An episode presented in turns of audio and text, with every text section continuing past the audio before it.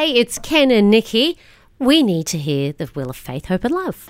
I've got the faith, you've got the hope, I've got the love story. Let's see which one pops up today. that goes around, we need all three, but let's see. Love. Love. Love. That's you. That's me. Uh, and this is a great story. Pediatric surgeon Dr. Robert uh, always takes a moment to make sure a scar isn't the only lasting memory of a child's uh, surgical procedure.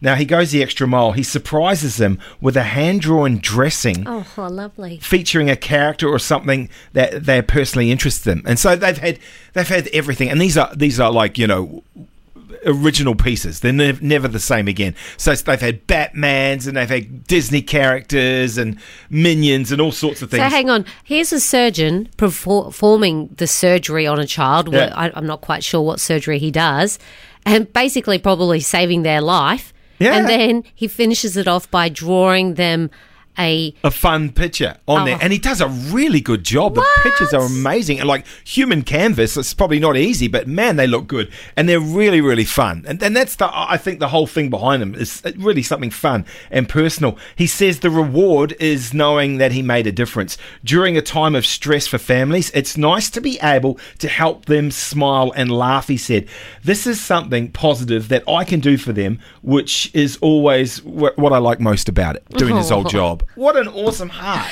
Oh know? wow, that's going a step above and beyond what he needs to actually do. Like most surgeons, they they perform it and then they leave it up to the nurse to take care of the dressings and things like All that because they're busy. Yeah. They're busy. They've got to get to the next operation. They've got to understand the next patient.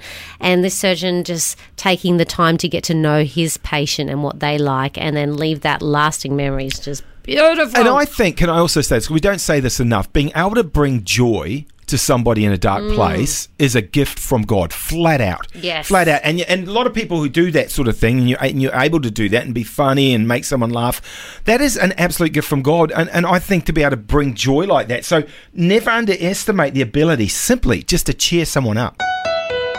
96.5 Podcast Production.